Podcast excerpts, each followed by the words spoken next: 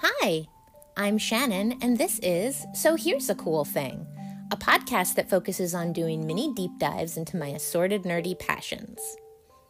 I'm back from my hiatus, and I'm going to start it off by introducing a new segment about what I'm excited about right now. So let's jump in and get psyched. First off, I'd like to talk about Julia. It's a new series currently streaming on HBO Max. It's inspired by the extraordinary life of Julia Child and her long running television series, The French Chef. It stars Sarah Lancashire as Julia herself, David Hyde Pierce as her husband Paul, and Bebe Neuwirth as Avis Devoto, who's an American culinary editor and book reviewer and a friend to the Child's family. It's a funny, warm, and lovely show about one of my very favorite figures. So much of what I learned about cooking and the joy that can be found in it comes from her and her show. So whether you love her like I do or haven't a clue, check it out, and maybe you'll fall in love with Julia too.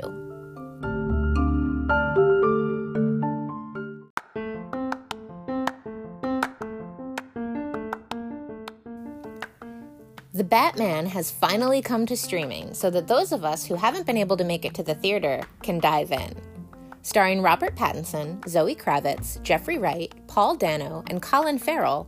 2022's The Batman drops us back into dark, gritty Gotham, while we watch Pattinson's Bat get his detective on while pursuing the Riddler, played by Dano, who's murdering Gotham's elite. The look is awesome.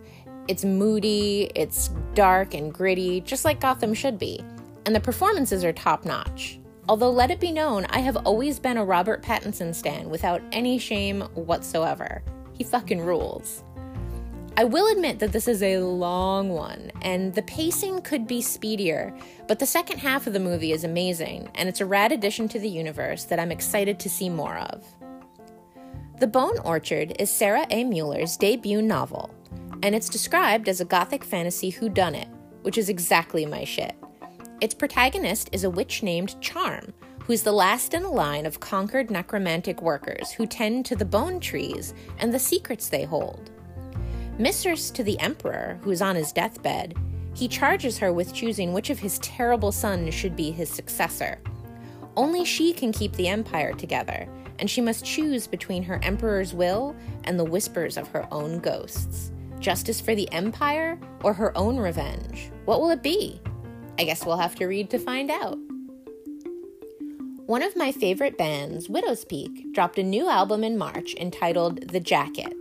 It's 10 tracks and it's wonderful. If you've never heard them, now's a perfect time to check them out. So that's what I'm excited about right now. Moving forward, I'll be trying to feature a show, a film, a book, and some music at the top of each episode to share what I'm currently psyched about because that's kind of the reason I started this podcast in the first place. Now, let's hop into the next bit.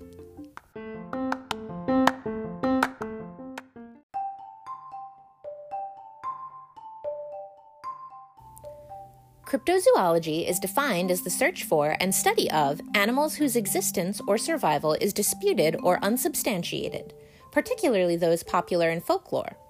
Because it doesn't follow the scientific method, it's considered a pseudoscience by mainstream science, and it's neither a branch of zoology nor a folklore study.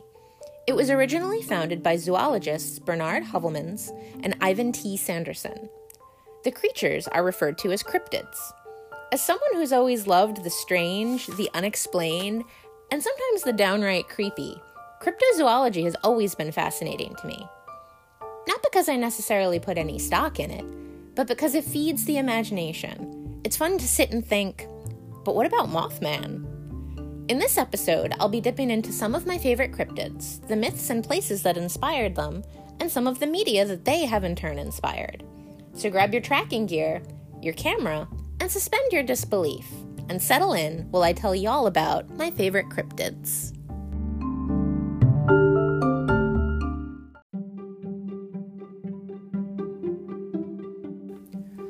First up, we've got the first cryptid to genuinely scare the shit out of me West Virginia's Mothman.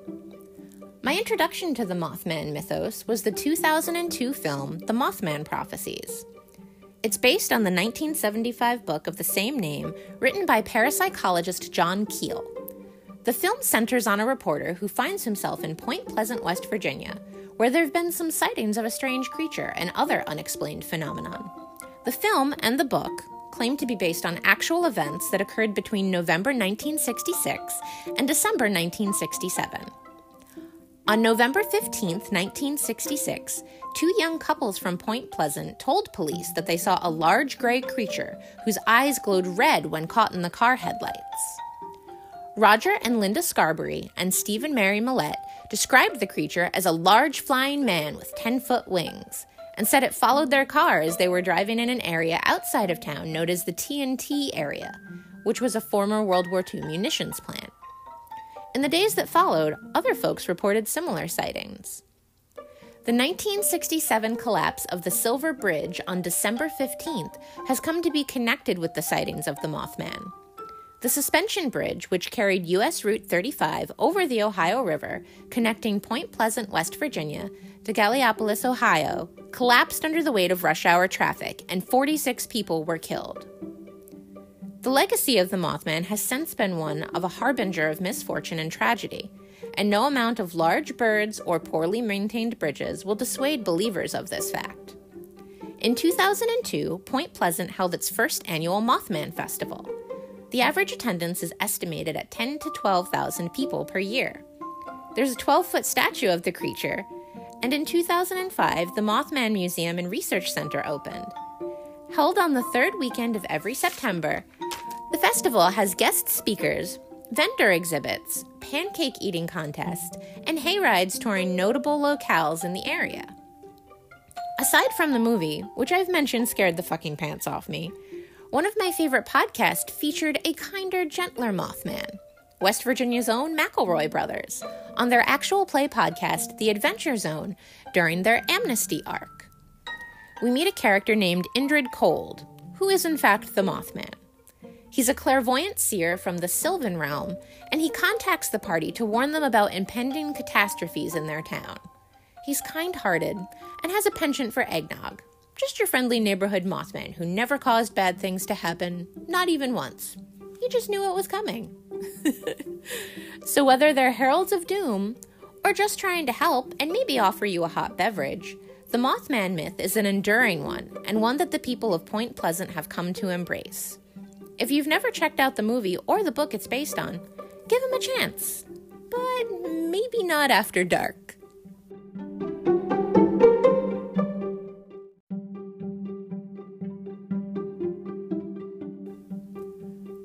Next is perhaps the first cryptid I ever encountered in pop culture Bigfoot. My introduction came in the form of the 1987 film Harry and the Hendersons. The film centers around a family called the Hendersons who come across Bigfoot while on a camping trip. Through a series of missteps and misadventures, Bigfoot winds up living with them, and they decide to call him Harry. Harry's friendly, he likes snacks and making friends, and as a kid, I thought it would be the absolute coolest if I could be friends with Bigfoot. Bigfoot, also commonly referred to as Sasquatch, is purported to be a bipedal ape like creature who inhabits the forests of North America. There is no dearth of articles, anecdotal claims of sightings, as well as alleged photo and video evidence, and plaster casts of giant footprints that give this cryptid his name. He's become of a bit of a cryptozoological icon and an enduring element of pop culture. Google Bigfoot sightings, and you no doubt will be inundated with all kinds of accounts and supposed photos. But the majority of mainstream scientists have historically discounted its existence, relegating it to the realms of folklore, misidentification, or hoax, rather than a living creature. This has done nothing to discourage avid cryptid hunters who keep looking, ever hopeful to catch a glimpse of this big hairy being. Real or fake, all I know is that little kid me would have been psyched as hell to pal around with Bigfoot, and there's really no harm in thinking, wouldn't it be cool if?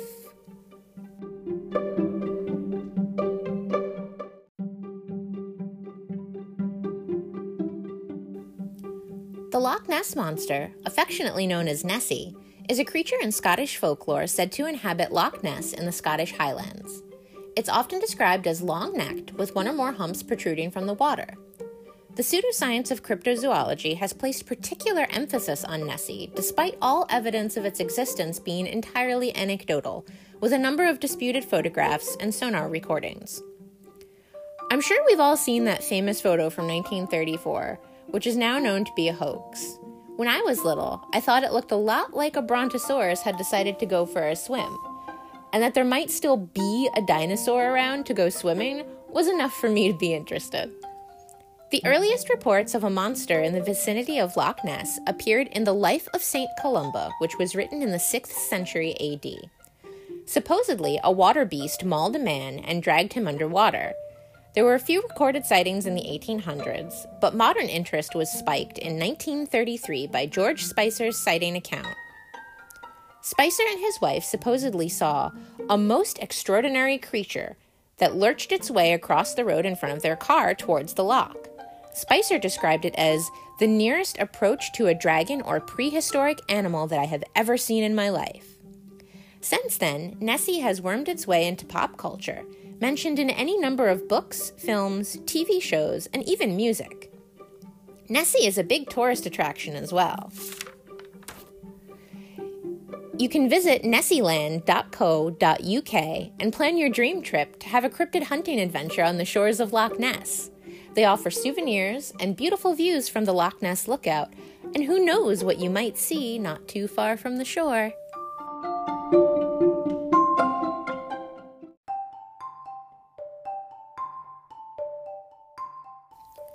Thank you so much for listening to this episode of So Here's a Cool Thing. Julia and the Batman are both currently streaming on HBO Max. The Bone Orchard is currently available in a hardcover wherever books are sold, and it can also be requested from your local library. Widowspeak's new album is available to stream everywhere, and you can also purchase it through the band's website at widowspeak.bandcamp.com, along with some very cool merch if you're so inclined. The film The Mothman Prophecies is currently streaming on Horror Zone, Amazon Prime, Vudu, and Apple TV. The book of the same title by John A. Keel is available for order online and also as a downloadable ebook. It may also be requested from your local library. Harry and the Hendersons is available for streaming rental on Prime, Apple TV, Vudu, and YouTube. There are a plethora of cryptid museums and attractions all over the world, so if any of this has piqued your inner cryptozoologist, check online to find out your friendly neighborhood cryptid. You can find me on the web on Twitter at So Here's a Cool TH1 and on Instagram at So Here's a Cool Thing. There's a link to my anchor in both of those profiles. I'm available on most of your favorite podcatchers, so please like, follow, subscribe, tell a friend. So until next time, I'm Shannon, and I hope you learned a cool thing.